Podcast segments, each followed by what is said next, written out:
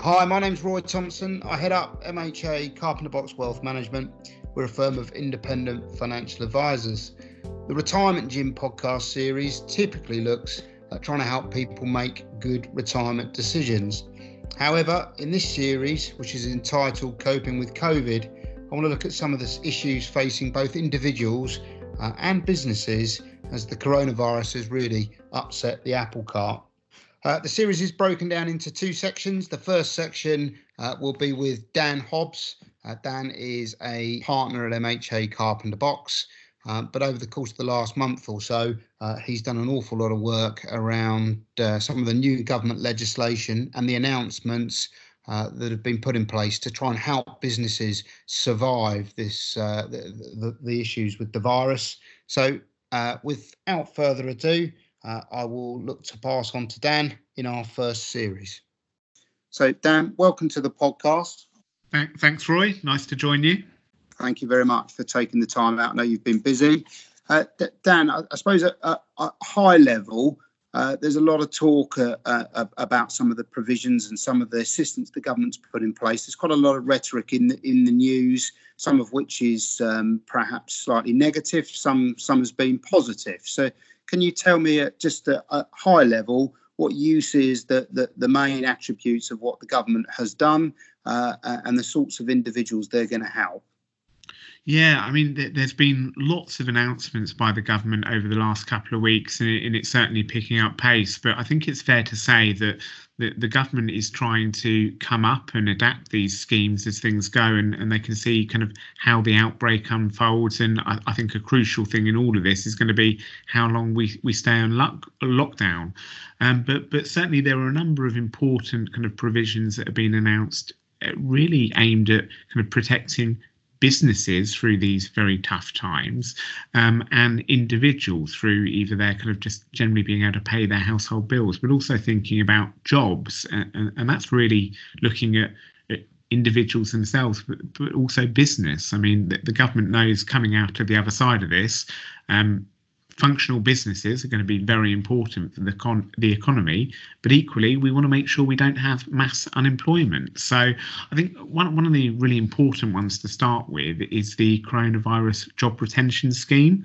So this this is perhaps one of the most comprehensive and, and biggest aid packages that yeah. they've offered to UK business.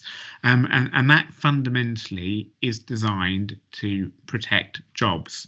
Now, at times like this, we've got plenty of businesses that are not able to utilize their staff, and that could be for any number of reasons. You know, the retail sector's obviously been hit very hard. They've been told they have to shut their doors. Well, they they've got a, pretty much an entire workforce that can't do any work. But yeah. other businesses will be affected as well um, through perhaps orders being cancelled, work dropping off, supply chain issues, you, you, name it. And if those employees can't work, normally the first thing a business would be turning to is potential redundancy.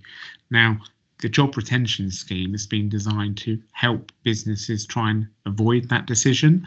So, in a nutshell, what the government has offered to do, where a business cannot put their workers to work as a result of the coronavirus for whatever reason, and um, that business can choose to furlough those workers.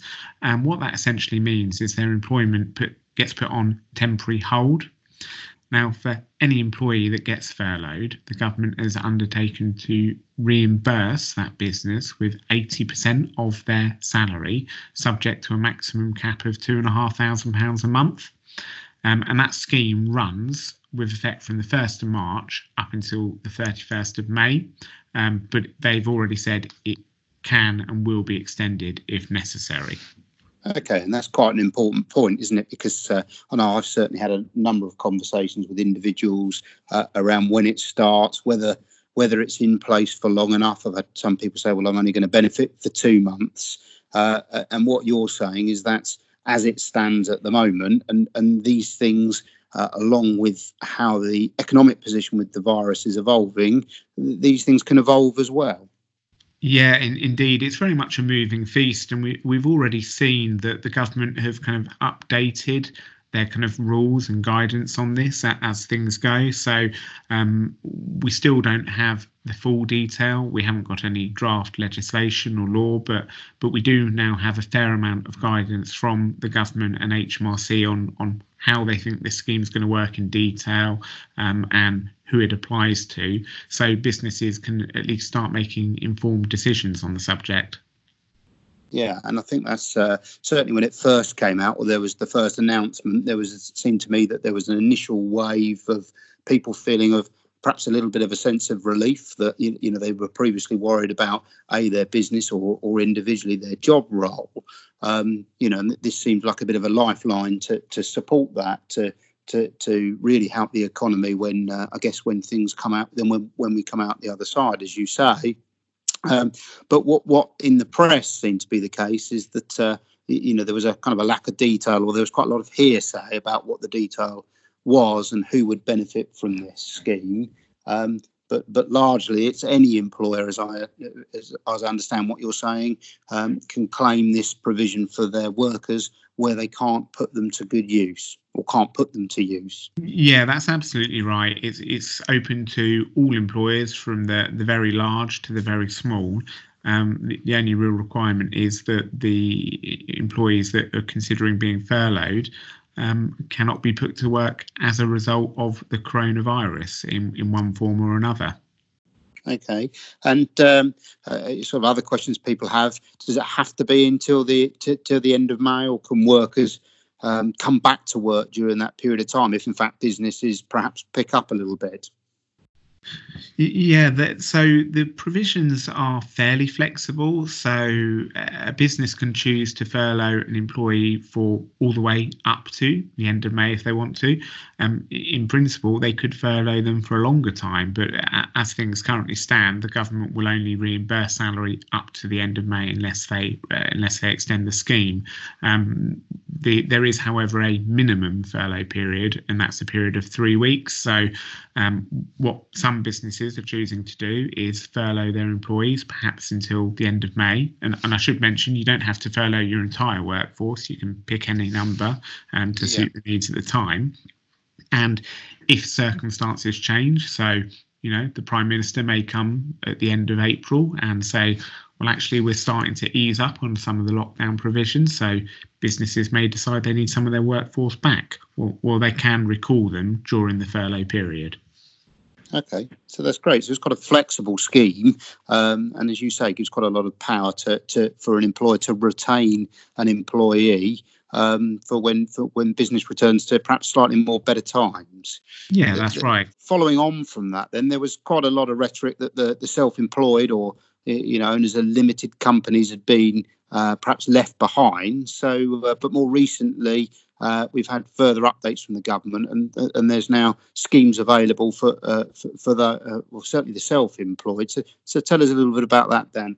Yeah, I mean that, that that's right. There, when the job retention scheme was first announced, it, it was very well received, and, and it is a good scheme. But you know, the obvious question was, what about people that work for themselves, people that don't have jobs? How are the government going to support those people? So what we've got now is we've got a support scheme for self-employed individuals, and that quite closely mirrors the job retention scheme in in many ways. So it, it's going to apply for a period of three months, like the job retention scheme, um, and the the kind of the amount that self-employed individuals can can receive from the government it's kind of calculated on the same basis. So a self-employed individual will get 80% of their average profits for a three-month period again subject to a cap of two and a half thousand pounds per month.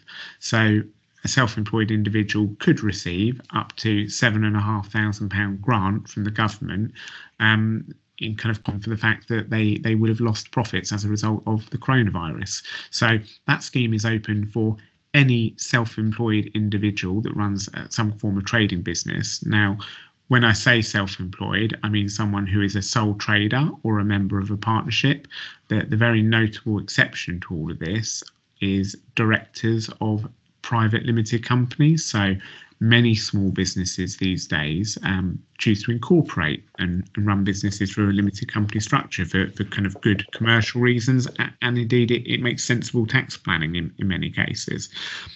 Unfortunately, those individuals cannot benefit from this scheme.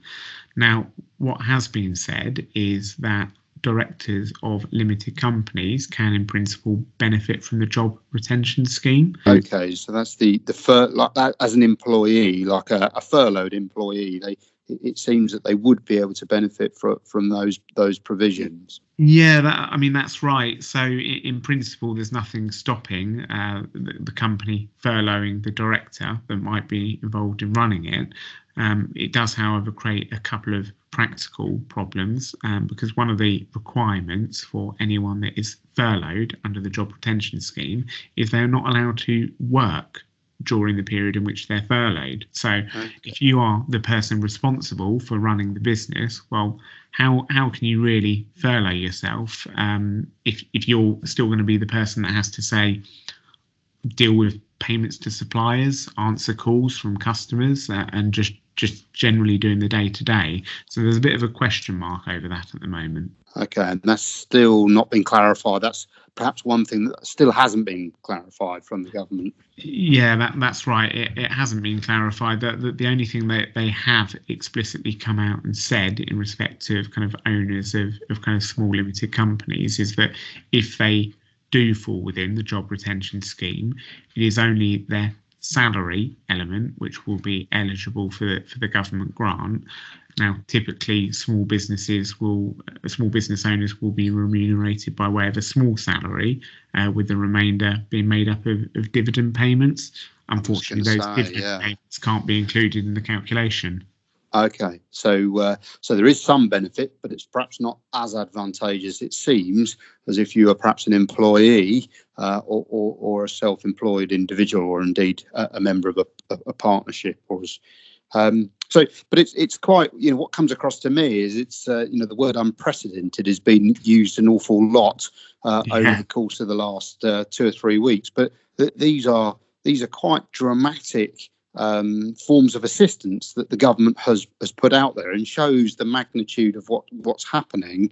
Uh, and uh, it seems to me when when compared and contrast to perhaps uh, other governments around the world that, that that's a reasonable step that the government has made, e- even if it's not necessarily perfect. You've highlighted there there's some perhaps some winners and losers within that. Is is that a sort of a fair assessment? Yeah, I think that's right. I mean, most of these measures at the moment have been designed to address the masses. So uh, there are still plenty of people that are going to fall through the gap for the time being. Um, whether or not the measures will be extended or new ones announced, it's too early to say. Uh, all we really can do at this stage is, is keep a lookout for, for, for what the government are saying and, and any changes that, that might be announced. But in, until we get the the very detailed rules, in particular the, the kind of the law which supports all of this, um, we are guessing to a certain extent on, on, on some of these kind of fringe cases. Okay. Yeah, so so so they're really useful, uh, and then furthermore, that they've sort of introduced uh, the potential for grants or or, or or, loan structures that you can seek to obtain through your banks, just at very high level for those business owners listening to that. What what, what sort of key key things should they be taking away, and perhaps what would they need to be uh, to produce to to be prepared uh, for you know when they approach their bank uh, for for lending. Yeah, that's right. I mean, th- those two things I've just spoken about are, are just two of the measures that the government have, have, announced to support business. There are, of course, some others. So you, you just mentioned the the kind of the borrowing scheme there. So we've got the coronavirus uh, business interruption loan scheme. So that is effectively a way of the government releasing funding so banks can provide loans to businesses that have been affected by coronavirus to help them through cash flow difficulties, perhaps where their shops are shut or customers aren't paying, whatever the reason might be. Now, uh, under these under this specific scheme, a business can apply to a bank for a funding facility, and that could be in form of a loan or perhaps an overdraft. It, it will depend on a case by case basis, um, and the bank will be able to lend to that business, and the government will provide the bank with a guarantee of up to 80% of the loan value. Now, the reason that's so important is one of the main reasons a bank may not lend to a business is because there isn't sufficient security in the business to, to warrant the borrowing. So typically, if a bank was going to lend a business £100,000, what they'd want to look at is well, in the event the business couldn't repay that loan, what might I be able to take possession of or sell in order to get my money back? And if a business doesn't have a lot of assets in terms of perhaps property or other tangible assets that could be moved or or lots of money owing to them from customers, the, the, banks will generally be quite nervous about lending that. So the government providing this kind of 80% guarantee reduces the bank's risk significantly. Good, yeah. So, so that you know, that's quite again, in addition to the sort of provisions they've made for for employers to help their workforce. That that that is a step further to help the wider business and, and the sustainability of that. Um, what, what, when approaching, what, what, sort of things will the bank be, uh, you know, the bank typically be asking for? So, uh, you know, from a purely organisational point of view, what is it that uh, business owners need to prepare um, typically when they approach a bank for lending of that nature? So uh, the the bank will still want to assess that the business itself is is viable. So security is an important factor, but perhaps the more important one is the bank wants to make sure that they're lending to a business which which has a, a good model. It is a good viable business. Now, I would say that they are taking into account that during the, this period of crisis, well, there's going to be plenty of businesses that were looking good and profitable that may not be for the short term. So they are very much looking at the state of business pre-outbreak and what it looked like. So what what we're expecting and what a lot of banks are asking for is kind of financial information to support any application. So that will normally be in the form of kind of recent statutory or management accounts to show historic business profitability and, and kind of turnover. But they're also looking for kind of forecasts for the next 12 24, 36 months, depending on kind of term of borrowing, to try and get an assessment of what business cash flow is going to look like. So, anyone looking to apply for some kind of funding, and um, whether it's under the the coronavirus uh, business interruption loan scheme or other borrowing, it's going to certainly be worthwhile having that kind of financial information ready, or certainly be in the process of preparing it as part of that. Uh, so, so quite normal things. The bank is still going to be looking for. Uh, you, you, know, these aren't things that they uh, they're not additional things that, that they're not things they wouldn't normally ask for when when you approach for lending. So you should approach if you're a business owner, you should approach the bank in the same way with an open conversation around sort of security uh, and perhaps your cash flows and, and management accounts, all, all, of which will help speed up the process. I guess uh, you know when you do when you do manage to speak to the bank and, and, and get you know get a conversation started on that subject. Yeah, absolutely. So, so Dan, we've been speaking for, t- for 10, 15 minutes. It's um, obviously a very trying time, as I referenced at the beginning, for individuals. Lots of people worried about, uh, you know, not only their own health and their family's health, but the, the health of their own business or the, their employed uh, position. So, uh, hopefully, some of that information that you've just gone through has been useful. Um, where, where can people go? So, having listened to this, um, which covers things at very high level, what, what, sort of resources can can they access that, that perhaps you've prepared? Yeah, so um, I mean, we as a firm, we've produced a coronavirus hub, which is available on our website. So if you were to go to www.carpenterbox.com, um, our website has a whole host of resources which are being updated daily uh, as matters progress. So there's a whole host of information there for measures which are available for businesses to take advantage of, um, and indeed measures for individuals as well, and, and what they may be able to uh, uh, kind of av- available to help them through these difficult times. Um, so we're updating that regularly. Um, beyond that, I, I, would always recommend people try and go to official sources if, if they want to look for things. Um, you know, the .gov website is being updated as and when new measures are announced. The the only kind of qualification I would add to that is that it's not always worded in a very user friendly environment. So the content we uh, produce is somewhat distilled uh, summary of, of, what's published on the on the government website. Um, there's also a webinar that, that we've produced recently, which kind of discusses some of these topics in further detail. So that is live on our website and available for anyone to watch as well. Dan, that's been really, really useful and um, hopefully has covered off some of the main points that uh, a lot of people have had questions about uh, at the moment. So thanks very much for your time today. Uh, and I'll let you get on. I know you're busy with people uh, inquiring about these sort of things and you're looking to provide assistance. So thank, thanks very much. No problem, Roy. Thanks for having me.